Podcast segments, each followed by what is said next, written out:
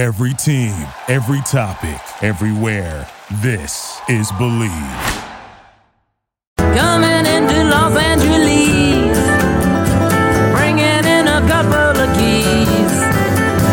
Don't touch my bags if you please, Mr. Customs Man. Yeah, and here's a guy with a ticket to Mexico. No, he couldn't look much stranger. Afternoon, this is Chad White and Damian Farrenfort from Free Radicals, and this is the 17th edition of Surf Center. Yeah, that's it. I can't believe 17. We thought we'd be a lot better with Ron Houstenstam, who you know he owns Believe, the network that hosts us. He told me he's like, "Don't worry, number one and 20 are going to be completely different." But somehow I think we've gotten worse. Yeah, yeah, we're not improving at all. yeah, no. It's just stiffer, more tongue tied than ever. Uh, but fortunately, we, today we have a guest that, that will probably help make up for a lot of our shortcomings. His name's Michael Oblowitz, and he's got a, you know, the film that everybody knows about that he made and, and nobody's really ever seen, very few people have seen, is called Sea of Darkness, and that's how I became familiar with him. Um, and, and in preparing for this interview, I, I started to realize what an absolute like monster this dude is in terms of what he's done and accomplished. So, um, I mean, just check out his IMDb. But but you know, the, the short list is essentially he was a big part of the No Wave movement in New York City, which is an avant-garde film movement, and you know the, the people that he was hanging out with down kicking around with would be like Patti Smith and Debbie Harry from Blondie and and Jim Jarmusch and, and some other just incredible filmmakers and artists. Um, and he was well, well recognized for being for doing that. And then you know as his career blossomed, he started to do more you know, larger feature length films, music videos, uh, commercial spots. And again, like I won't get too much into the detail of, of what Michael's done, but he is an absolute beast. Yeah, and I met him, you know, almost 10 years ago in Hawaii. He was making a film on Sunny Garcia, and Michael is just an insanely avid surfer. Like, it's just, it's what he goes to sleep thinking about, what he wakes up in the morning. So, for him to take his passion of surfing and filmmaking and combine them, I think that was like a culmination of his life's work and his true passion project was Yeah. the Sea of Darkness.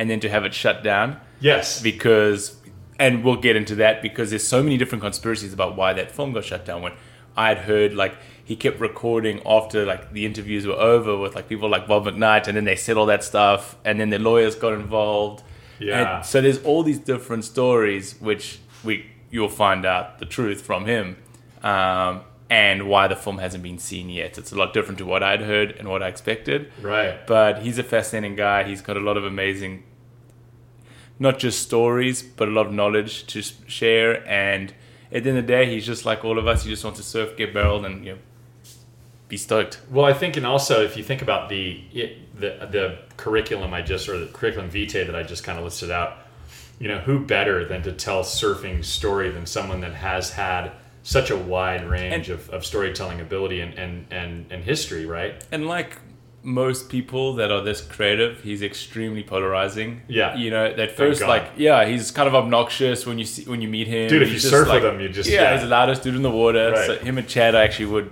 You know, it would actually be above the legal like decimal sound limit if That's both right. of them Yeah, in the water cops at would once. show up and- and- yeah, it'd be yeah. like a house party. Exactly. Uh, but yeah, he's a fascinating guy, and you know, all the best people in the world are the most polarizing and outspoken, and that's what he is. And he's just no bullshit. And I, I had a great time with him.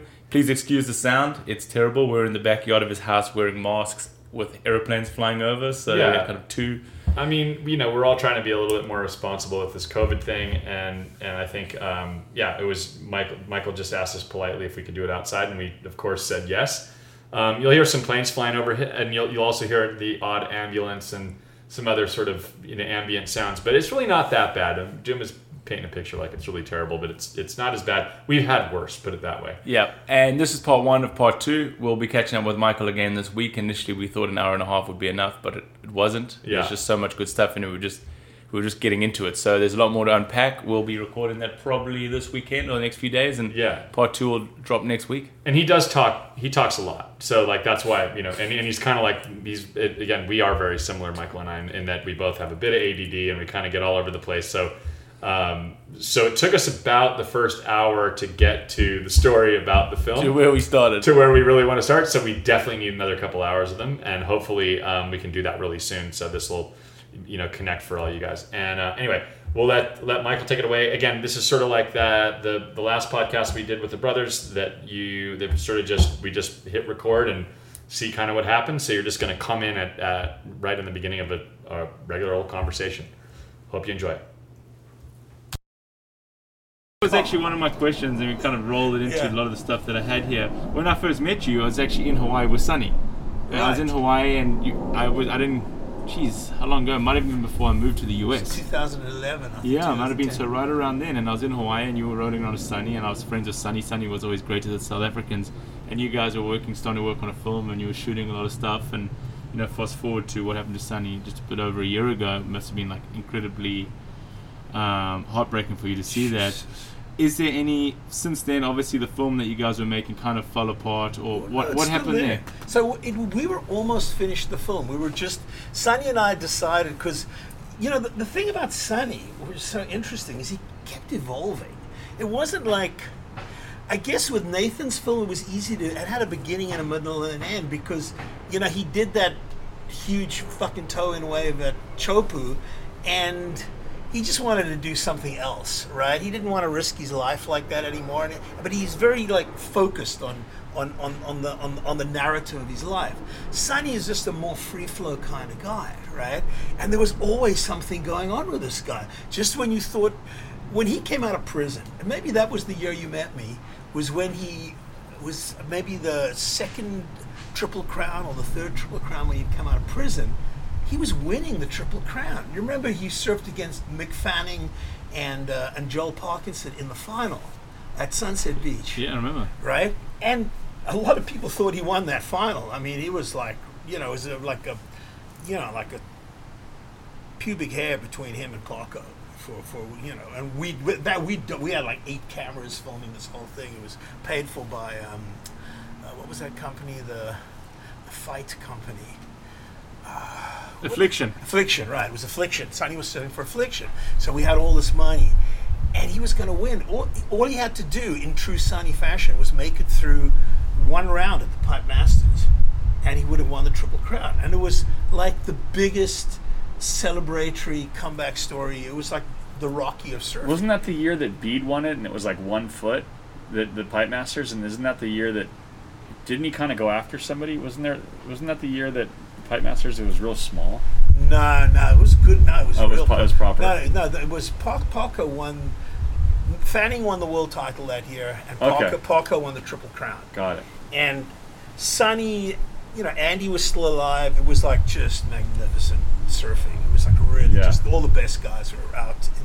And um, I, I remember I, I got a call from Shaun, Shaun Tomson, saying, Abby, your guy's gonna win, dude. He, we, he was watching the on the one broadcast wherever it was of, of, of, the, of the Triple Crown. He said, "Dude, he's gonna win." You know, every it was it was really exciting to watch this magnificent beast because that's what Sunny was a magnificent beast. You know, it was like truly one of the hardest charging surfers. I've, I've I I remember surfing. Being, I can't say I was surfing with him. I was in the water with him while he was surfing at Makaha, right? And he just did a cutback in front of me, and that spray was it was like someone throwing a handful of pebbles at you. It stung, dude. It was he had so much power. It was like insane amounts of power, and he was so on form, and he had to do nothing but arrive. At, and, and and the swell was like north, you know, when back doors like breaking Yeah. right? It's that backdoor direction at Pipeline, and Sunny was just insane at backdoor. You know, he just pull in and get shacked. It was. I remember we we did an interview with Andy, and Andy Iron said, "There's no way he's going to lose. I mean, this is perfect for him." And in true Sunny form, his heat starts and he's not there. Oh, wasn't he got took caught in traffic or something, right? Dude, the story, which I never really wanted to tell because it's another one of those tragic things that just somehow happens to Sunny, you know, is uh, he never wanted me to tell it, so I won't tell the story.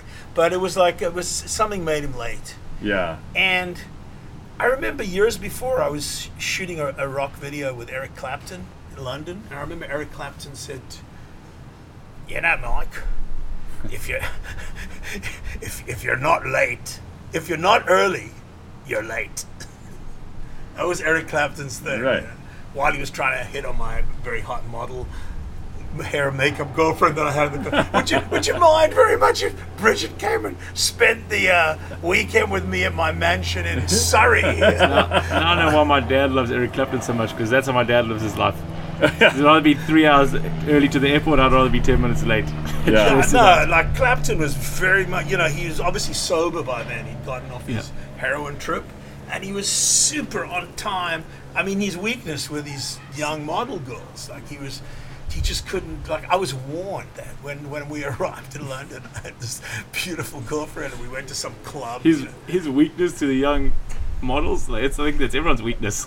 Yeah, yeah. Just whether they're attainable or not for us. Well, for Clapton, it was pretty much, hey, I- If it is attainable. If you're Eric I Clapton, mean, it's he came up to me and he said, "Hey, Michael, do you mind very much?" I said, "Bridget's a really beautiful girl." I said, "Yeah, I know." He said, "Would you mind very much if she uh, came and spent the weekend with me in my mansion in Surrey?" I said, "Well, frankly, Eric, I do mind." Yeah, as a matter of fact. But how about when we get back? I didn't know what to say. How about when we get back to New York? Here's a number, and you know, that's a whole nother story. Oh, Jesus. So, how, what is the what does the end of the Sunny film look like? What is that? You know, I'm so sure we- you all right, spent a so lot of here's the time thing, and laid so- it out. All right, so interrupting as I always do. So, so Sunny, that that was going to be the first the first version of it. Was he came out of prison? We'd interviewed everybody, people who were in prison with him. You know, his lawyers, the whole story, guys who drove him to prison. Um, the whole we had the whole setup, and then his whole early life, and everybody on Makaha. It was a beautiful film, and now he was going to win the Triple Crown and um, Affliction were paying for him, and it was going to be this amazing, uh, and you know, it was going to be the Sunny Garcia film, and we would have gotten it onto HBO, and it was a 2010 or 11. It was Yeah. It was after Sea of Dove. It was, it was a really good time. There weren't any other surfing movies like that, and uh, of course, he didn't uh, show up. But when he got to his, lead, his his heat, he was like five or ten minutes late, and he had a huge argument with Randy Rarick on the beach. So that's what we got on film. Instead of getting Sunny winning, we have him arguing with Randy Rarick on the beach, and then afterwards he walks away. And the next day he says on film, "I really wanted to knock his fucking lights out, but I didn't want to go back to prison." Right, and I'm going, yeah. Well, you wanted to knock his lights out, but you were late, you know. So, well, you know, and that's the story. Sunny was just this. He's this mess of contradictions, you know. Uh, uh, and and you understand that in the film. The film is about where he came from and his his his upbringing, and that he came from a really hard But it's the same. It's the same as these like football players in the UK and all around and from Brazil and that. These guys, even in so much a little bit in the US to a degree, these guys come from nothing. All of a sudden they're like superstars and they're making all this money and everybody wants to hang out with them. They're still just that same person they grew up in. and that's exactly I you hit the nail on the head. I mean, Sunny was, you know, like you said, if he hadn't have had surfing, he would have been addicted to drugs or been in prison a lot earlier. They don't have the equipment to deal with what they've got. No. They, you know, the lot that they've been dealt in life, and they have to put so much. You don't just get good at, at a sport, right? And especially when you don't have, the, you know, the wherewithal to train the, the conventional way. So you're doing it on your own, kind of thing. Yeah. And you're surfing. You know, he was surfing whatever, as many daylight hours a day. His stepfather was very abusive to him and didn't want him to surf because he saw him getting joy and progressing in surfing, and there was that kind of Jealousy. com- jealousy, Freudian competition Yeah. thing between them, Oedipal complex. The whole, I mean, Sunny had the whole, all the baggage, and he was molested by. Uh, he's, he talks about this in the film. He was molested by this. Um, you know this? All those private jets flying in and out. Well, in, in Van Nuys Airport. Van Nuys. Yeah. Um, he was he was molested by one of his earliest sponsors, who was like some rich guy who, who owned a hotel in Makaha, which is now an apartment, of apartment buildings there, and uh, and that was the guy who was paying for his competitive life. So he, he really had some Major. really major baggage, major baggage, Oh, and a sense of unworthiness, right? And I think that was his problem. The more successful he got, the less worthy he felt of being successful. Imposter syndrome, or whatever exactly they right, call it. Right. Exactly right. Yeah. And uh, and and so there was always this raging conflict, and then there was no psychological or educational tools to deal with it. Well, yeah, his because I got to spend a lot of time with Sunny just in Hawaii. Always like I- like I said, he always seemed to really treat South Africans well, and I Like think it's because he yeah he really did. And I think he, there was this kind of mutual respect about it, and a lot of the, a lot of the South Africans, you know, from your generation, before me were they grew up rough and tough. Durban was hardcore back in the day.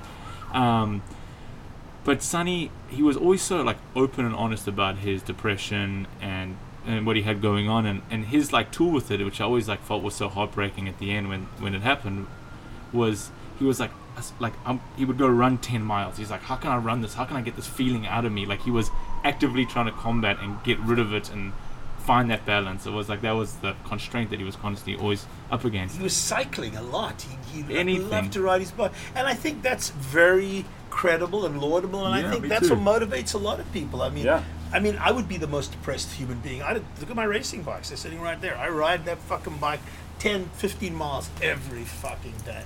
You know, and I don't ride it to lose weight, as you can tell, because I don't. I ride it to fucking feel okay. And Sunny Yeah. had that multiplied. Yeah. And then when you think that he was in his time the most highest paid athlete for a while before Slater, he was earning a lot of money, Yeah. and he had money stashed away overseas, and the whole thing, and the whole deck of cards collapsed around him.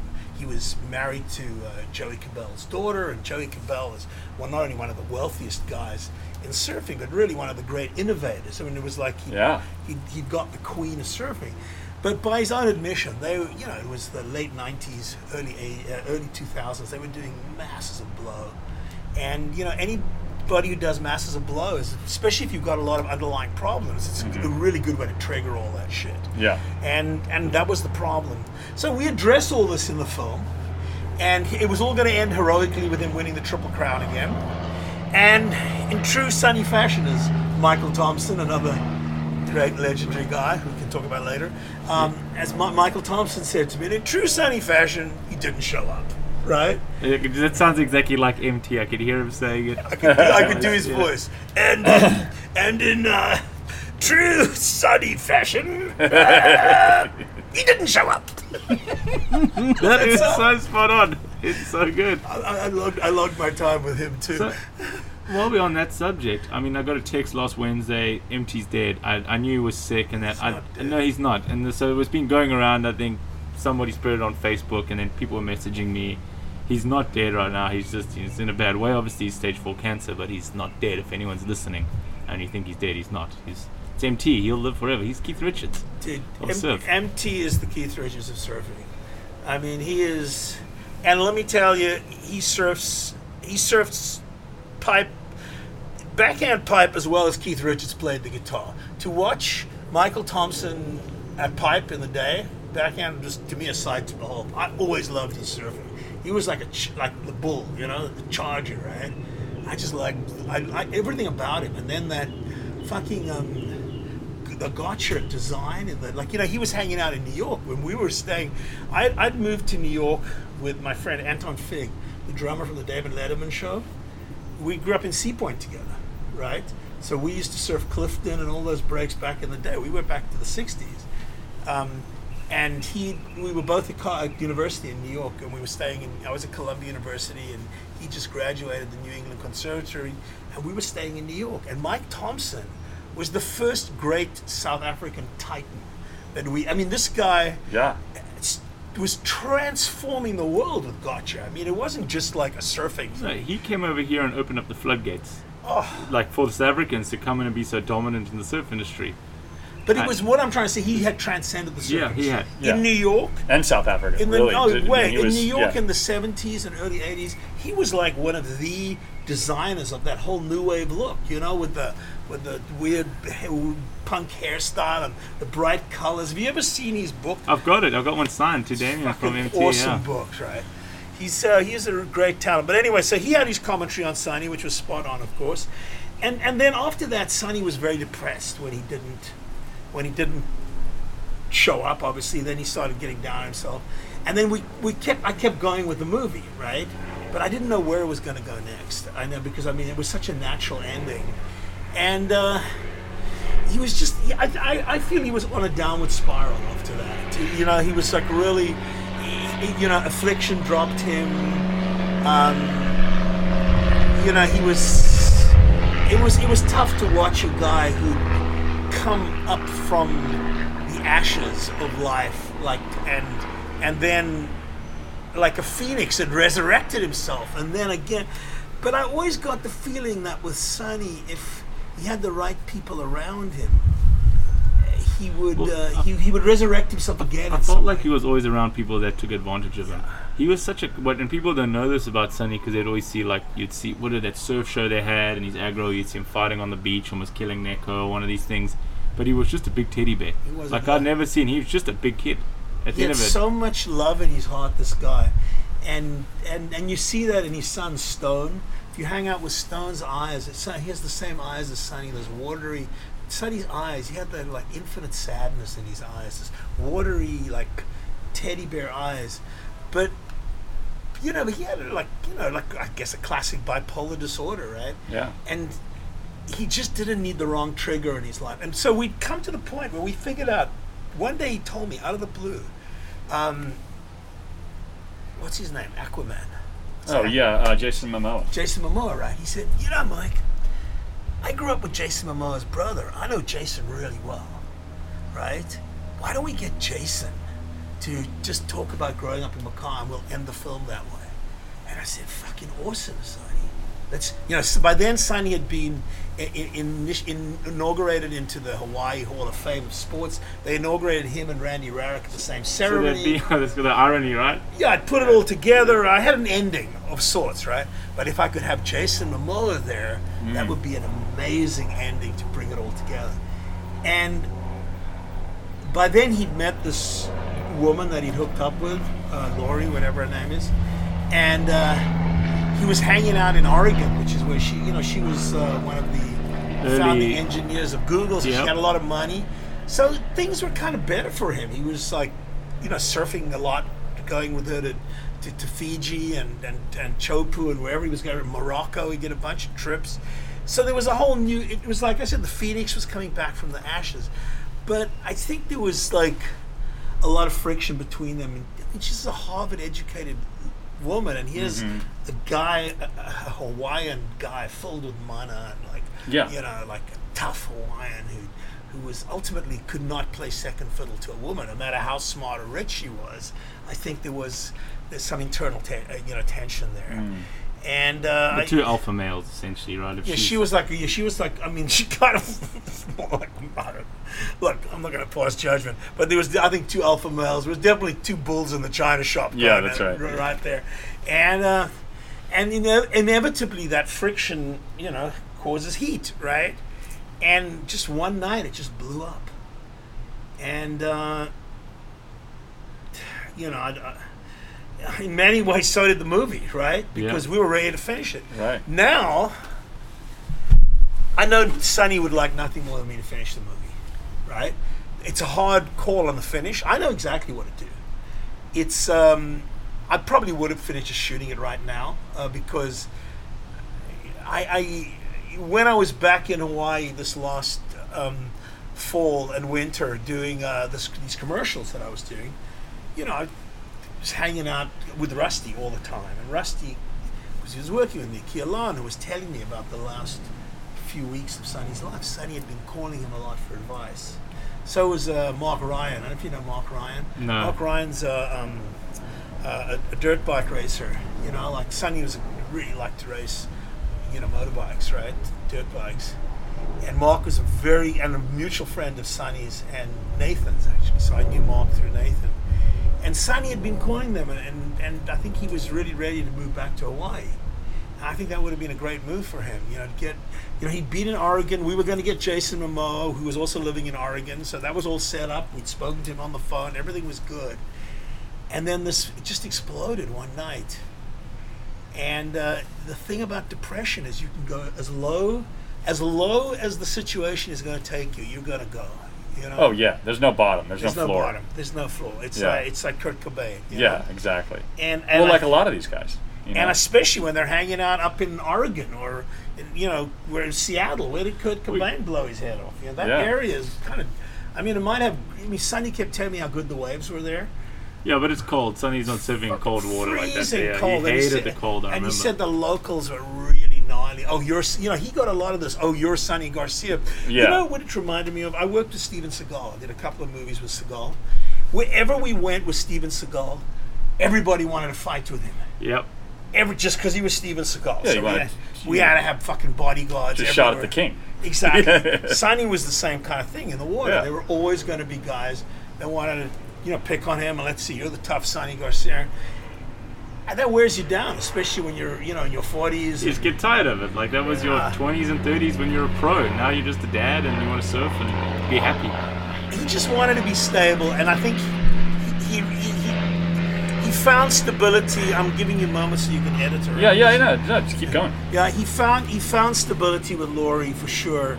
Financially, I think it took a lot of pressure off him, and I just think they were living in the wrong place. Yeah. You know, and I don't know whether they were living in that place because she owned that house there and she felt she was able to control the situation better. I don't know, but Also, you know, when you sometimes when you when you when you contend toward bad things and you're and you're at home, you, you know, or at home for him being Hawaii, you know, maybe maybe it's just easier to access, or maybe there's just some things that you want to get away from. He might have even wanted to get away from that, right? Like in, in, to some degree.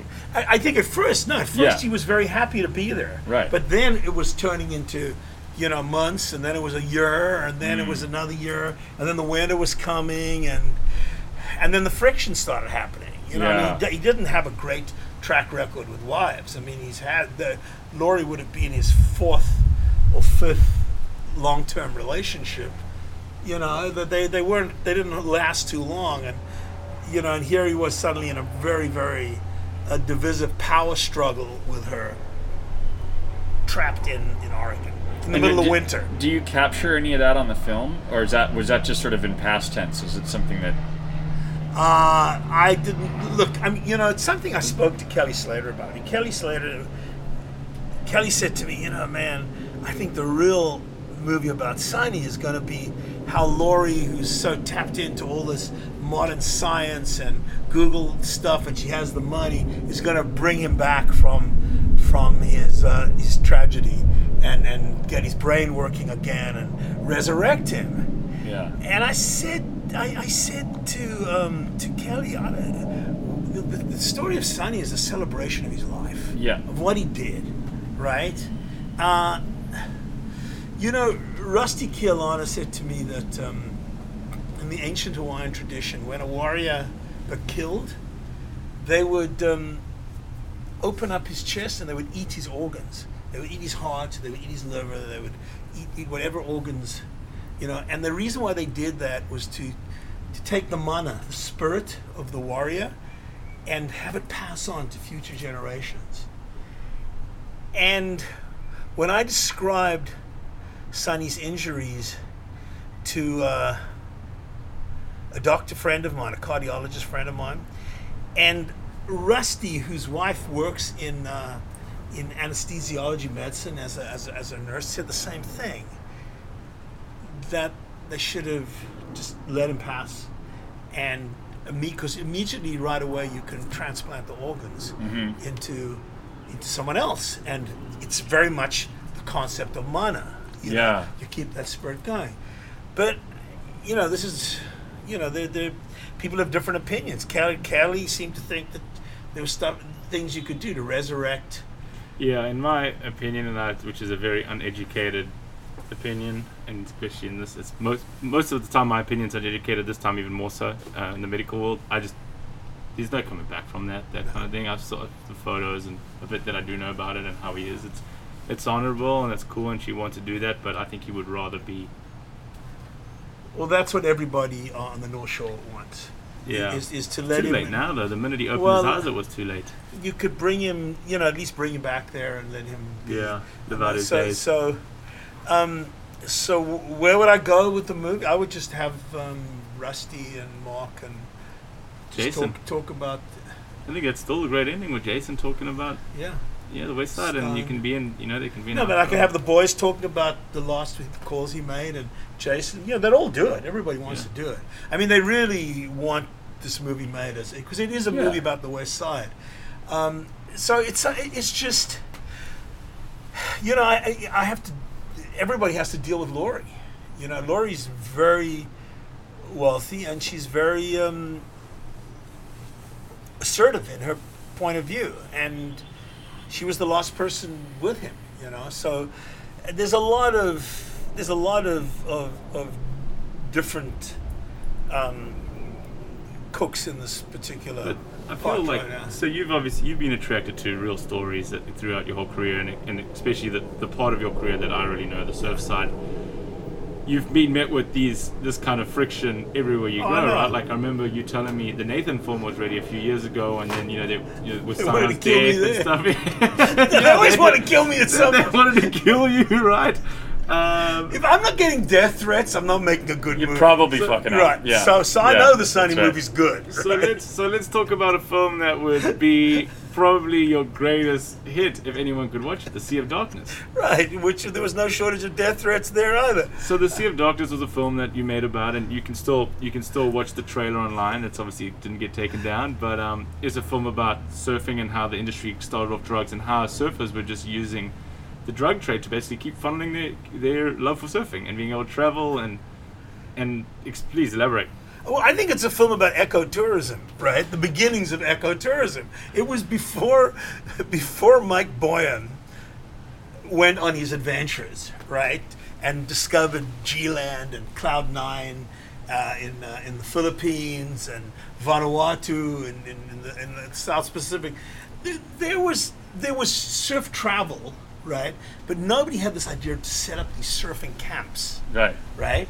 And that was truly his innovation. The first camp at G-Land was the first actual surf camp. Prior to that, I guess they arrived in in a place like uh, Bali, and people rented houses and they surf every day. And they did what they did. You know, they were definitely leaning towards the kind of enterprise that maintained uh, G-Land as a surf camp. But in G-Land, they had the opportunity. And in those days, it was not a three-hour speedboat Yeah. It was more like a 15 hour boat ride. And in talking about G-Land, the person you guys need to interview one time is, is Shirley Rogers. Shirley Rogers was the um, girlfriend of Eddie Rothman during that period, and she's the first female surf action sports photographer. Right? She was. There's great photographs of her from like 1969, 70 in her little bikini with her long uh, 1500 mm lens and pipeline. She was born in I'd Hawaii. love to talk to her. Yeah. She's fantastic, and she a lot of my early stories of G-Land I know from her because she was there with Eddie and with Boyum, right before Martin or anybody got there, and it was an excruciating boat ride to get there back in the day, right? You either had to take this very dangerous uh, motorbike ride through the jungle, and you know, and then or you took the boat ride and got smashed around in the seas and ended up vomiting, and you, you know how hard it is to imagine. In imagine. 2000, I went. That's when I went. And it was gnarly, And right? it was gnarly. It was 12 hours overnight. Like Exactly. you're, on, you're on an Indo boat, like not like a nice You know, one of these little laying on your board bag on your boards, like it's it And just stinks like oil puking. time. Yeah. So, so that's how the original the original rides were. So Boyum had this great idea. Well, now we're here. Let's build a camp, and then we got to think of how we can get elite surfers to pay thousand dollars a week or whatever they were going to pay to stay at this camp, and we need to think about other ways to keep this camp financed. But we're like miles away from anybody. There's no internet back in, in the late 70s, right, early 80s. So it was very easy to maintain these kind of surreptitious enterprises. And that's what they did. And, you know, a lot of things coalesced in that elite group of surfers. At that time, there was Jeff Hakman, was Bob McKnight, Bruce Raymond. Was Bob was was Bob an elite surfer? Well, no, but he was in that group. He was hanging right. Yeah, well, neither was Boyum an elite surfer, you know. Yeah. But he was in the group of those guys, you know. But it would be like like me hanging out with you, you Yeah. know. There were the guys that paddled out in at Freddy's, and or that they surfed. What's it like? Speed, like inside of Speedies there. At, Uh, yeah, what was it called? Um, I remember Money it, yeah. Trees? Money trees. No, Yeah. money trees at the top. There's Kongs, Money trees, Yeah, Speedies, Speedies, and then there's it. the other one down there. like swim, the swimming pools or something like that. Something. Yeah. Yeah. we, so we, we, we weed surfed. yeah, that's right. So so, but you know, there, but we'd still be hanging out there because Yeah. there was only like 15 of us there anyway, right? And everybody's plotting their ideas, and and you know, then they had Peter McCabe and Lopez there. And, you know, Peter McCabe is both are fantastic board builders. I mean. Peter certainly is like a good glosser, a, hand, a hands-on guy all the way through. So you know, for Peter to hollow out a surfboard and fill it up with some substance and move it on a boat from G-Land to to you know Hawaii or whatever. It wasn't that hard. There were a lot of guys coming in on boats. You know, it was uh, when I'd heard about G-Land. Really, the real info I got on G-Land was in the because I was already living in New York in '76. I moved to New York, right? So I had been a like a South African surfer. I was like barely 20, 21 maybe, and I'd spent all my teenage years surfing, you know, empty Vic Bay and Ilans Bay and J Bay and I was born in Sea Point, right? It's Queens Beach. I was the first guy to ever surf Queens Beach and see all these breaks. Ulan's, uh, you know, Olifantbos, Platboom, Komouter, you name them. I surfed every one of those breaks. 365s, they were all my waves, right? There were, were a few of us. So I was pretty surfed out, like I was in, you know, and I was a real hippie, you know, long hair like I am now and uh, and and and totally charuk all the time. And I was like really stoked to be in New York because it was like the punk rock scene was happening and there was music was going off. And for the first year in New York, I don't think I even left the city.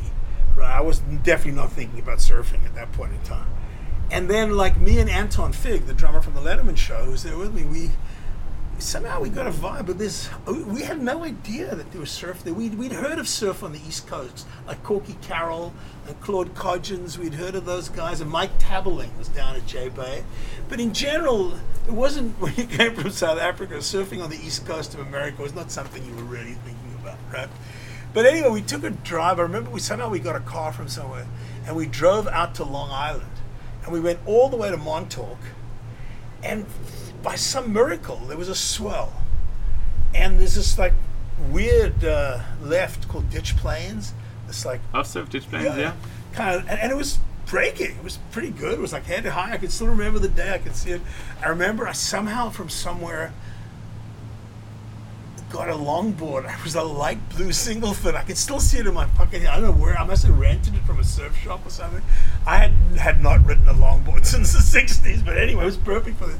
And I went out and surfed, and I was, you know, super skinny from all the drugs that I'd been doing in New York, right, for the year. And Great for feeling- surfing. I was feeling just right, just right for Yeah. surfing, dude. I was like, I was fucking tearing it apart out there, and I got to meet this guy, Tony Caramanico, who's become a really close friend of mine, who's a fantastic Long Island surfer, and to this day, Tony must be 70 now. He still rips. He's a good friend of Herbie Fletcher's, and Tony's best friend was Ricky Rasmussen, and Tony was saying, "Where do you come from?" And you surf good, and all that. "Oh, I'm from South Africa." And we were all buddies, and at that point in time, Ricky was, you know, 76, 77. Ricky Rasmussen was pretty heavy into dope.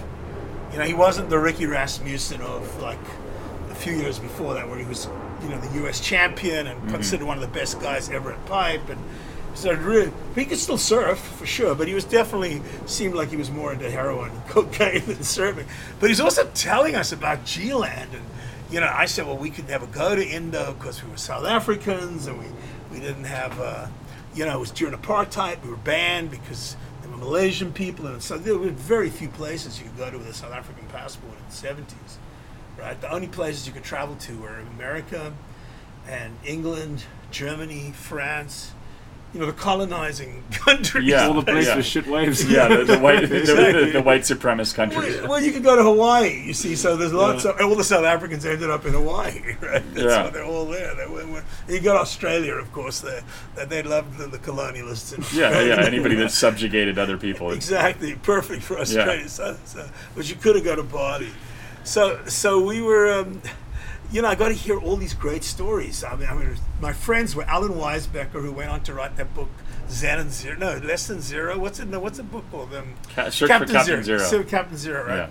And uh, and another guy called Rusty Drumm was really his name, like an old Yeah. waspy guy who was a fantastic fisherman and surfer, who was the editor of the Montauk Times, and Ricky Rasmussen and Tony Caramanico. They all grew up together. These guys, and Tony and, and Ricky had been, been to G-Land a bunch of times. Tony was there with, when they did when Dan Merkel did the filming. And so I really had a knew a lot about Boyum, you know, from Yeah. hanging out with these guys. I knew a lot about this, the stories of G-Land, and I was a goofy foot, and it just always looked to me like the most amazing wave on earth, right?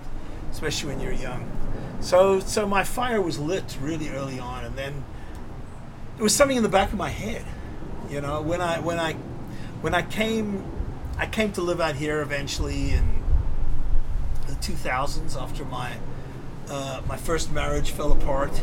You know, in true New York rock and roll style, went up in flames, and uh, you know by then I was way back into surfing anyway. You know, by already in the 80s. You know, I was it was I, I'd been coming and going from L.A. for years because I was doing movies and stuff and I'd seen there was a Surfer magazine uh, issue with Kelly on the cover at Turks and Caicos. It was it was in the, it was on the boat on Martin's boat, the um, Indies Trader One, right? They didn't say where the breaks were, right? And there was a picture of Kelly going off the lip on this fucking great right, and there was a, you know, there was some great barrels. There's some really good waves out there, right? So I'm going there to, I'm really not going there to, to meet anybody. I'm going there to do my movie. But on the plane, lo and behold, sitting next to me is this old grey haired dude, and it's Martin Daly. I had no idea who he was. I mean, I'd read about him, but you know, when you look at him, he doesn't exactly look like your epitome of what a surfer looks like, right? At Right. all, right? Anyway, we were drinking scotch and getting, you know, just talking. I didn't know who he was, and and I, he had his computer open, and there were all these surfing photographs in the computer. And I went, "Whoa, dude, what's all this?" And he said, "Oh, that's me and my boat, mate." Yeah. Anyway, I I said, hey, "You're that guy from the boat, right?" He said, "Yeah, that's me." Ended up, he invited me to um, to uh, we, we were we, the, the island. The main island is called Providenciales, where the planes fly in, and where we were filming was Grand Turk, which is like way out at the end of the archipelago, which Yeah. is the, just where the Atlantic Ocean meets the whatever the Caribbean, Caribbean. Sea. So it's a it's really out there. So it gets a lot of waves, like storm waves, right? It was a trip, dude. It was like I, ne- I hadn't engaged with professional surfing. I never really had engaged with professional surfing ever. I mean, I came from that hippie, you know, the the we Yeah. the, the soul surfers. More underground thing, yeah. Yeah, like Desi Sawyer and me and, and Gunter Rahm. Those are my boys from Cape Town. You know, we uh, we used to surf fucking Vic Bay and J Bay and you know make underground surfboards. Clive Barber, do you remember? Of course, yeah. It's Clive Barber. There's my guy. There, that was my first introduction to uh, putting uh, marijuana inside surfboards in the early '70s. Was Because Gavin Rudolph, when did he get bust? He had won the Smirnoff Cup, and then a year, a few months later, he had got bust moving. acid. Yeah, Yeah, was he was like one of the best. Like, I mean, Gavin was he'd Still won the. Smirnoff at 17, he, he- which is fantastic surfer. yeah. I mean, still is incredible out there. But he was on his way to be one of like a Shaun Tomson style Uh, he, he, he was like, yeah, no, nobody had. He was, Was the he- first was- South African to win. Was it LSD or was it weed? LSD? Okay. So what happened was the boys soon. Back in those days, there wasn't grass everywhere in the world, Yeah. and we had Durban poison. Durban poison to this day. I have some in my room here. No, I saw Tommy Chung. Uh, Best he's my friend's uncle, and he was like asking about Durban Poison. No, shit, that's that's world famous. Like, Maui, Maui, poison was Poison. so famous in uh, in the '60s and '70s. It was Thai stick. Yeah. There was Durban poison and Maui Wowie, right? Yep. and poison was like like a real sinsemilla. It came in these thin little pencils, right? We used to we used to go up to Chatsworth in, uh, the, in outside Durban there, you know, the big Yeah, of course. and we buy sacks of that shit. Right? So they would they would get parcel, and there was also Swazi gold and Yeah. Malawi cob. Malawi cob was another great. gold. Yeah. Yeah, Malawi cob was another great grass. They used to bury it underground in a cob, and then it got this incredible potency.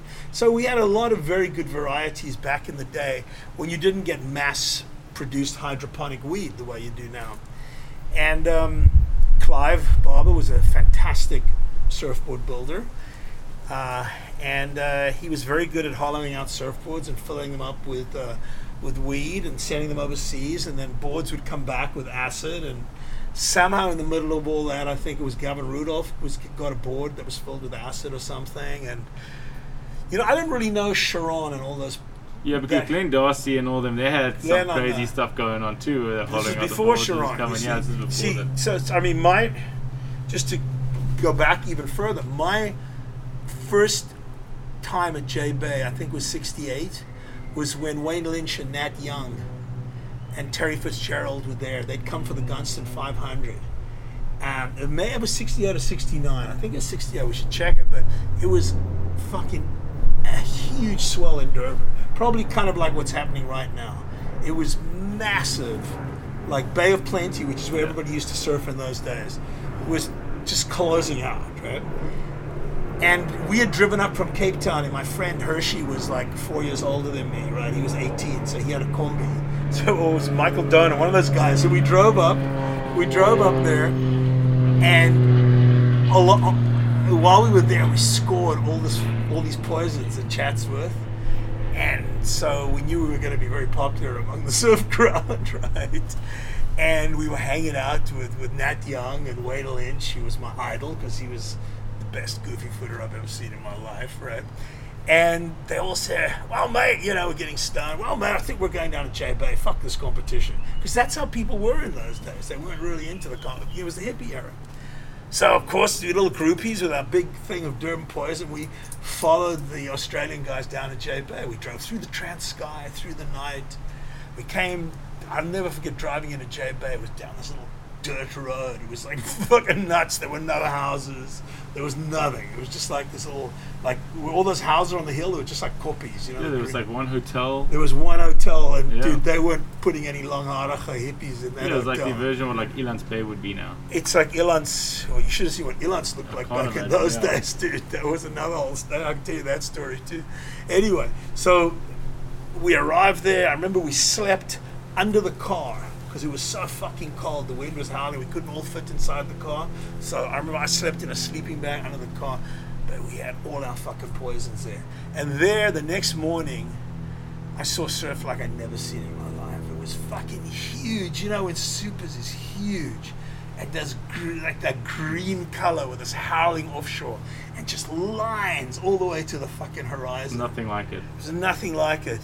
And fucking, I remember trying to paddle out there and just fuck, I was just getting destroyed. Like, like I could not get out. I know if I was like a lighty, I could not get out. But I'm sitting on the hill there, and we're watching Wayne Lynch. Wayne Lynch had a, it was the early shortboards. He had a little like disc-shaped yellow board, a single fin with a red fin. It's a yellow board, and he was doing fucking helicopter 360s backhand. I, I can still to this day he would go up, spin around, do a 360, drop back into the wave, and do that incredible backhand turn, pull. Shaun, who was a lighty then too, thinks his dad has Super 8 film of it somewhere. Can you imagine getting your hands on that? I know that I had a camera there, but Yeah. I can't find the fucking. I've looked so many times for that Too, film. I too was, much of that Durban poison. I was so. I was, but it gets better, right? So, and Terry Fitzgerald, by the way, was the most amazing surfer I'd ever seen. He would like do these. I guess we call them floaters now, right? He would go. I remember saying to my friends, he would go around the back of the wave and then come back down into the wave. It was insane. Nobody had done shit like this, right? And Anthony Heervel had this big jar of orange juice, right? Because Ant was the first guy living at J Bay. Yeah, I he was the very first guy. This is like in the 60s, right? And everybody was sitting around there smoking our poison, so we were very like in demand. And then they were drinking the orange juice, right? And I was I had promised myself, because this is the 60s, that I wouldn't do acid until I graduated high school. I was always very conscious about like I had to get university degrees, and I was always about that protecting my intellect. Like you know, I made my adjudications. I figured the stuff the medical uh, industry was writing about marijuana was bullshit. That it wasn't going to affect my brain. That I was doing just fine on marijuana. But I felt like LSD was a bit of a trap, you know. So I didn't partake in the orange juice. I'm, I'm starting to think I know the orange juice. Yeah. yeah, that, it was that orange juice. It was like straight there. The boards were the orange juice was flowing. Everybody had acid, right? Those guys. It was still one of the most amazing surf So- experiences. So fast forward back to so pulling it back to Sea of Darkness, right? And you But that was my initiation into this world. yeah, and then Right. G-Land, and then G-Land, and you, had you gone there, or you, you so you met Martin Daly on this trip I- because I Martin met- Daly produced the film with you. Yeah, so I met Martin in uh, in Turks and Caicos on the on the plane. We I stayed with him all night. We carried on drinking, and he and you know everybody was Sonny Miller. All the boys were there, right? And everybody was telling us stories about the Mentawais and the boat and But then I was an accomplished filmmaker. I'd done a bunch of Seagal movies, which happened to be movies that they had on the Indies Trader. So they'd seen some of my movies, so they were kind of into it, you know. And uh, I said, you know, this will make a fantastic documentary. And Martin was going, oh yeah, everybody tells me it'll be a documentary. I said, no, no, Martin, I just did this Seagal movie with these guys in LA. I made a shitload of money. They'll give me money to do whatever I want, especially I'd only need a couple of hundred grand. Let's make a deal. I'll come. I'll come to you, meet you in uh, in Indo, right? And he came back. He stayed with me at my place. Like I said, we're sort of looping all the way back around to the story with Shaun. How Shaun got, got out there, and at that point, Martin wasn't paying for the movie. I had the money set up with these guys, and um, Martin, the, whole Quiksilver thing had fallen through. He'd been staying on my couch. We'd all been partying like crazy in fucking Venice, you know, like we did back in the day. And uh, I said, Martin, I'm going to be able to get this money. And that's when he said, if you can bring, if you can get Shaun to come with you, then I'll spot you guys on the boat. Martin really wanted to see Shaun surfing. Then you know he was his hero. And truth be told, he was right. Watching Shaun attack those waves all over the Mantle Eyes, Shaun brought. He had a blue single fin with him, a replica of Spider Spider Murphy's his favorite single He, fin. Geordie just got one made from Bush. Uh, Spider made it for Geordie, replica of Shaun's original. Shaun had that board. I filmed him surfing that board. He was ripping, and he was already. He must have been in his like fifty, no, maybe yeah, like I was about fifty. Late 40s, early 50s, He was right? the same age as me, like one or two. And we were in our fifties. Yeah. It was like ten years ago. Like I'm sixty-eight now. I? He was absolutely ripping. It was amazing, and but what was more amazing, my son was 18, right? So he was on the boat with us, and here was this guy who just lost his son, and it was something incomprehensible. I don't know if it wasn't how his son died; it was his that his son had died. Yeah, he had lost his son. And and this was a man, like Shaun's a real man's man and a really cultivated human being. Oh yeah. And yeah. someone who has a very clear vision of, of how life should be led, Mm-hmm. and and he was expecting, and I think he would have had great things from Matthew. It was it was a wonderful boy. We'd spent um, uh, Passover seders with them, and so you know I, we weren't like super close, but we'd hung out with them. And my son was like maybe two years older than Matthew. To, to watch Shaun every night, he was in tears on that boat. It was extraordinary to watch. You know, it was, it was like it was a real experience. It was the real story of Sea of Darkness. Was really watching Shaun's spirit and watching this guy deal with what he had to deal with and come to terms with it. In a way, in many ways, it was the the antithesis, the opposite of the Sunny Garcia story. It was just a different. You know, Shaun had the um, luxury of having had a really good education, coming from a stable upbringing, so he was more equipped psychologically and intellectually to deal with grief and tragedy than say like someone like Sunny who just you know came from a very hard scrabble life. But even so, it was it was an absolute act uh, example of courage, real courage to see that. And I remember my son was out there. Some you know we were surfing so much, all of us were just getting back into it, and it was like amazing. And you know my son sometimes would just go out and surf by himself. There was never wherever Martin went, there was never anybody there. We would always arrive perfectly timed with the swell about a day before any other boats got there. It was perfect. I mean, the guy has that place so wired, the Yeah. Mentawais, right? It was just amazing. I remember one day Orson was out there surfing, and it was like some reef break in the middle of nowhere, and there was like a clump of trees, you know, an island there, but there was really nothing around it. And he snapped his leash, and dude, it was like a rip, and he was Oh. swimming, and there, and suddenly you heard Shaun go, "Hey, someone get a jet ski!" Orson's leash broke. It was like Shaun had been watching. He, he, he didn't want another tragedy. You could feel it was like Yeah. he was so protective of my son on that trip. He was always watching him, making sure because you know it's gnarly surf out there, right? It was it was it was incredible, and and that was the first time I think Shaun had surfed since since Matthew died on that trip, and it was a great bonding experience for for him and me. Those of us who were on the ship, we had no idea that the video, the film we were making was going to turn into this I mean, I had. I mean, I tell you what. The first, the very first shot that I filmed of that of Sea of Darkness was Martin looking into the camera and saying, he says this date and he says, uh, Mike Boyum offered me forty thousand dollars to smuggle four tons of hashish from this one island to this other island, and I, you know, I thought about it for a while. I really needed the money. I stayed up all night, and the next morning I decided not to do it. It's a good thing I did. I didn't do it because the next day all of them got busted, or so he tells us. To, so that's how Sea of Darkness starts, right? I remember filming that story, and I was my son was already working with me, and Rob Taylor, the editor, and we it was the what made that movie happen was they just invented Final Draft, right? It was the first year of the final. Before that, I used to cut everything on film. Yeah. It was insane to be able to have your cameras and your editing, crew- everything on a boat with you in the middle of fucking, you know, Yeah, just cutting shit. in the Sumbawa Straits. I mean, it wasn't like happening at, until at that time. And I remember we cut that first sequence together, and and I said, let's get uh, Jimi Hendrix playing all along the Watchtower, right? And we cut one saying, and we put on all along the Watchtower. And I said, turn around to Orson, and, and I said and to Rob, and I said, dude, I've got a great movie here. Yeah. I knew straight away. I never in a million years thought it would be such a nightmare to get it released. So then what happened? So you carried on, you made this film, you've interviewed everyone from Bob McKnight, all these original Everybody, founders. they were, everybody was hanging out in Indo. It was Martin's birthday, so Mark Warren was there. Everybody, you know, I surfed with all the boys, and uh, then I got a call from Peter McCabe. yeah. He said, "I hear you're doing." He wasn't really that friendly with Martin, right? He said, "I hear you. You you you've been doing interviews about Mike Boyum."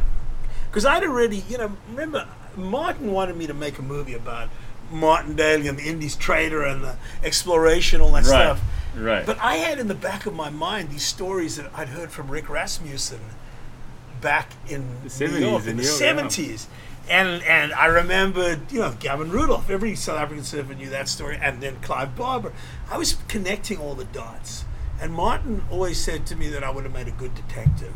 That I put together. well, I think every documentary filmmaker is what it's that's about. yeah, 100%. It's like that Durst story. You remember the guy, the, the guy Durst, the Yes. that, that yes. Jinx, right? Yes. They, that he gets convicted of murder based on these documentary filmmakers piecing together what the cops couldn't piece Well, together. you're seeing it more and more on all these Netflix specials. There's this woman the other day that pieced this together, and she was just filming herself through it. And now that that case is back, and my wife said they call them murderinos.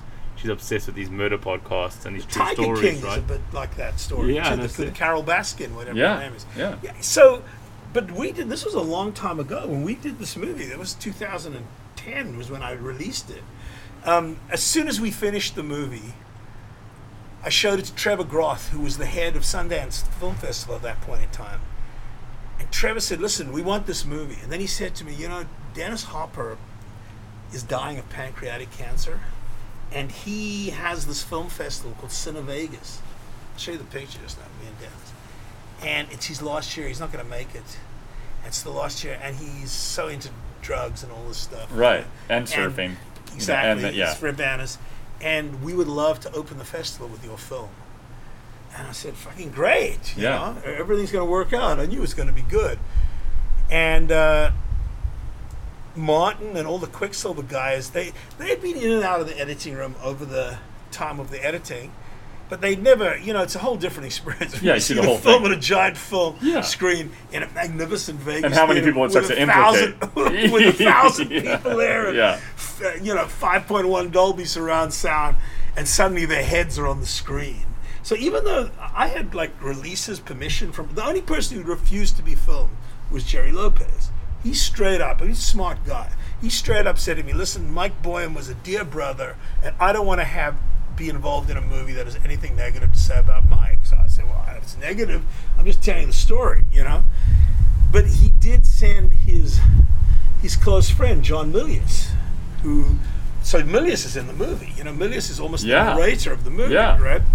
Um, that's how I hooked up with Milius. And Milius' main job was to make sure that I didn't disparage Gerry Lopez in the film, which I didn't. You know, uh, Milius says, "Well, uh, uh, these guys, Mike Boyum and all those guys, were like travel agents for Gerry to make sure that he could get good surf at G-Land. That's how. That's how. And you know, claimed Jerry had no involvement in any of this stuff. So fine, whatever. So I. You know, I was trying to respect what people were telling me. I'm not course. trying to make a movie and put people in jail. See, that's the difference between me and the murderinos, right? I'm not trying to make. But these guys are also just like surfers that were trying to get Yeah. their shit going and continue their love for surfing. They weren't like killing people.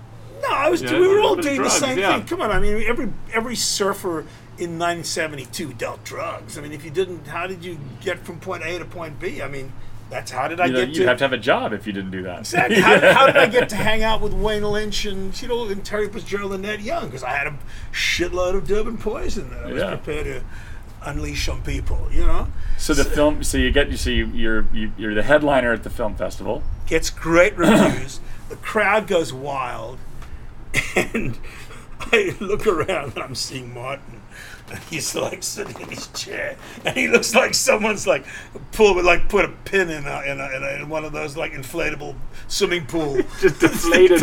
he's Oh, like looking at me, and there's steam coming. And I said, Martin, we're famous, dude. This is and, he, and I said, Martin, you've watched every edit of this film. Nowhere does it say you're dealing drugs. So he was kind of half into it. But then he hears from Bruce Raymond what Quiksilver thinks about it. And then Gerry Lopez chimes in, right? From this is all third hand what they're hearing about it because it's getting reviewed. Right. And there's a shitstorm. And then Video Action Sports, the guys that um, became Red Bull, basically. Um, anyway, they have meetings with Martin and I. Um, Sunny Garcia saw the film at a festival. He had already arranged to meet me. He was like, he saw this film. He said, "You're doing my movie." Yeah. Right straight away, he said, "I wanted to do a movie with you." So that was already starting to happen, right? And we had a big meeting at the Chateau Marmont, and these guys offered. By then, Martin, when Martin and all the Quiksilver guys saw the movie, they knew that it was actually like not like any surf movie they'd seen before. It wasn't like a Jack McCoy movie with lots of, you know, jokey surf sequences and, you know, on running around on a beach in, in like pith helmets and, you know, lots of footage of people surfing. It was all story. Yeah. And by then, I'd met Jeff Chitty, who through Peter McCabe, who was the, uh, main smuggling partner, who'd just come out of 15 years in prison in Boggo Road in Australia, who was the gnarliest person I've ever met in my life. You know, he's he looked like an, a retired MMA fighter with his ears were like cauliflower ears and his nose all smashed in. And even though he was tall and handsome, and every woman who's seen Sea of Darkness falls in love with that guy, right? So there was, I, you know, I, I, I put together all these gnarly elements, and the- the VASP, the video action sports people. So Martin had seen the movie. He said to Gerry, and don't worry, I'm going to take care of this. My investors, um, they just wanted their money back. It was they were, they were you know, it was like um, franchise films. They were doing huge movies. Yeah, they knew this this thing going to make them rich, but they wanted to support you because you just made Yeah, the so so they so film. so Martin said look, they they had about two hundred fifty thousand dollars in them. Martin said I'll give you three hundred thousand dollars. I don't know where he got the money from, but he wanted to buy them out. Well, I'm sure it came from Bob and those guys. I'm sure it came from Quiksilver. I don't know and where it fucking came yeah. from, but we but the deal I made was the Martin that I retained fifty percent ownership of the remake rights of this film, so it couldn't be changed. You couldn't do anything to this film, right? Yeah, because copyright. Yeah. It's well, it's 50-50. It Yeah. was you know, and but and then the his group, whoever bought the film with him, they owned seventy five percent of the revenue stream. I own twenty five percent, right, of the film. So, Video Action Sports wanted to offer us two hundred fifty thousand or something up front. Dude, that would have gone a long way for me. First of all, to start getting some of my twenty five percent Yeah. it was a good deal. Martin says, "Oh, if these guys are offering us two hundred fifty thousand dollars, someone else is going to offer us five hundred. I said, "Martin, this is the movie business. We're not buying boats here. Like, let's just take." It's, I said, "It's such a lot of money to get up front for a documentary, especially a surfing Especially back then too. Oh, it's yeah. not like the last five years where documentaries have exploded. And even so, you still yeah. you got to have to try very hard to get two hundred fifty thousand dollars up front for a documentary. Let me tell you. Yeah. So um, he, ref- he he absolutely point blank refused, and then I went, "Oh shit, I got a problem here." You know, I knew I had a problem, And the film went on to win film festivals all over the world, and not just surfing film festivals. It was in at that time, Sundance had an action sports division called X Dance that was up. People talk about it as if it was like a film that came out and they'd all seen it and won Yeah. all the awards it won, but no one's actually seen it. Well, there are a lot of people. So well, if you look at my mantelpiece there, you'll see the rows of awards from from other films, but a lot from Sea of Darkness. It really, it really kickstarted a whole different career for me.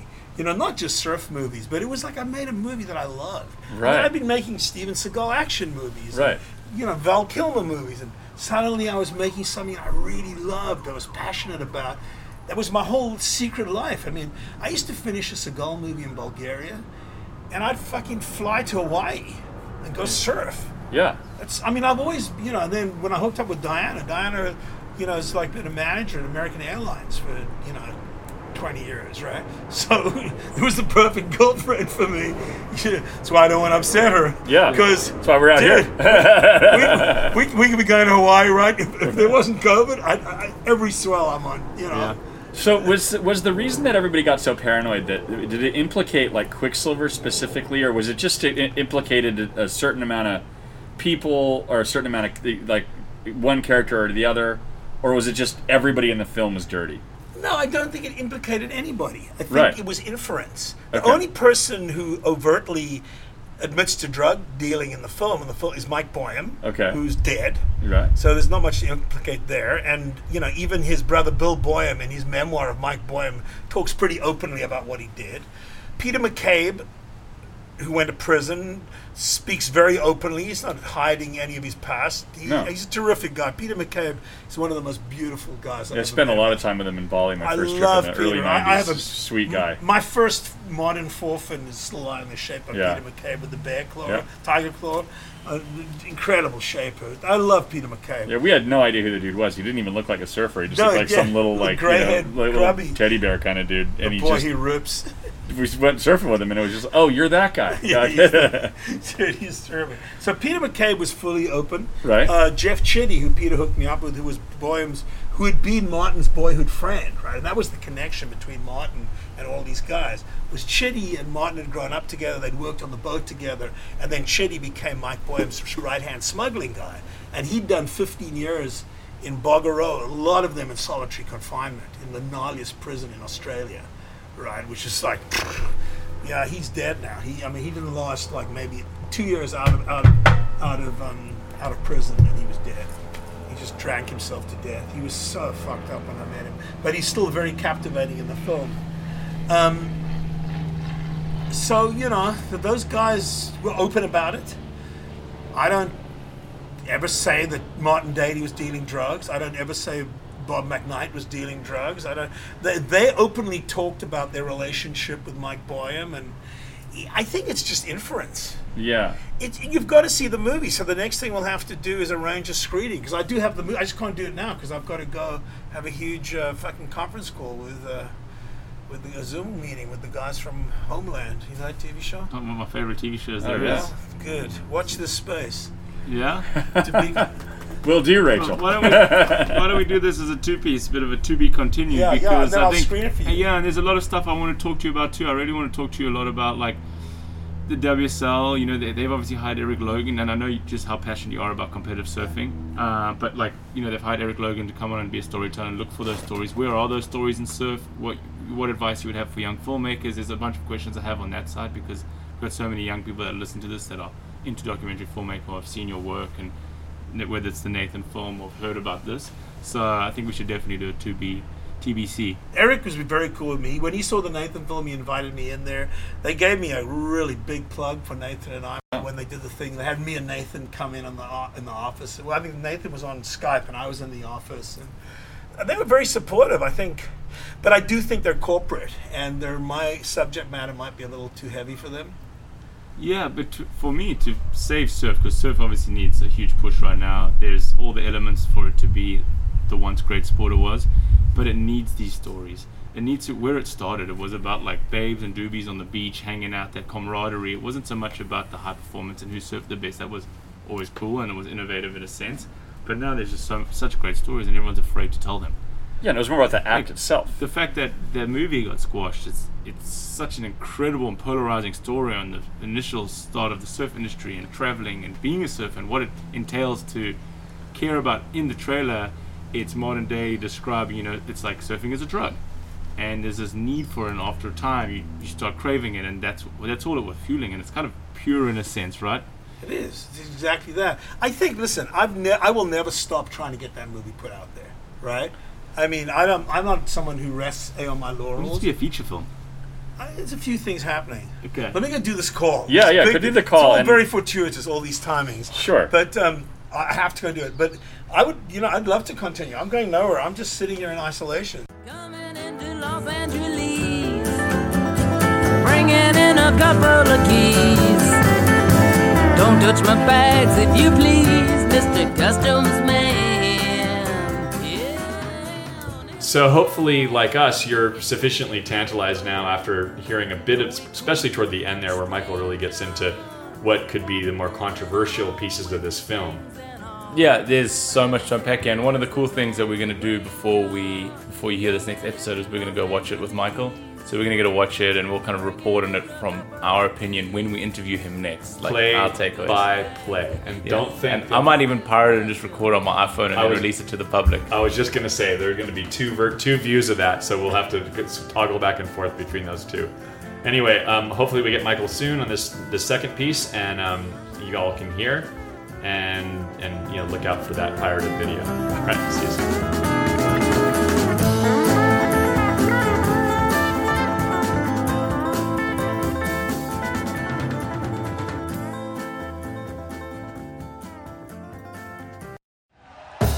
Thank you for listening to Bleav. You can show support to your host by subscribing to the show and giving us a five star rating on your preferred platform.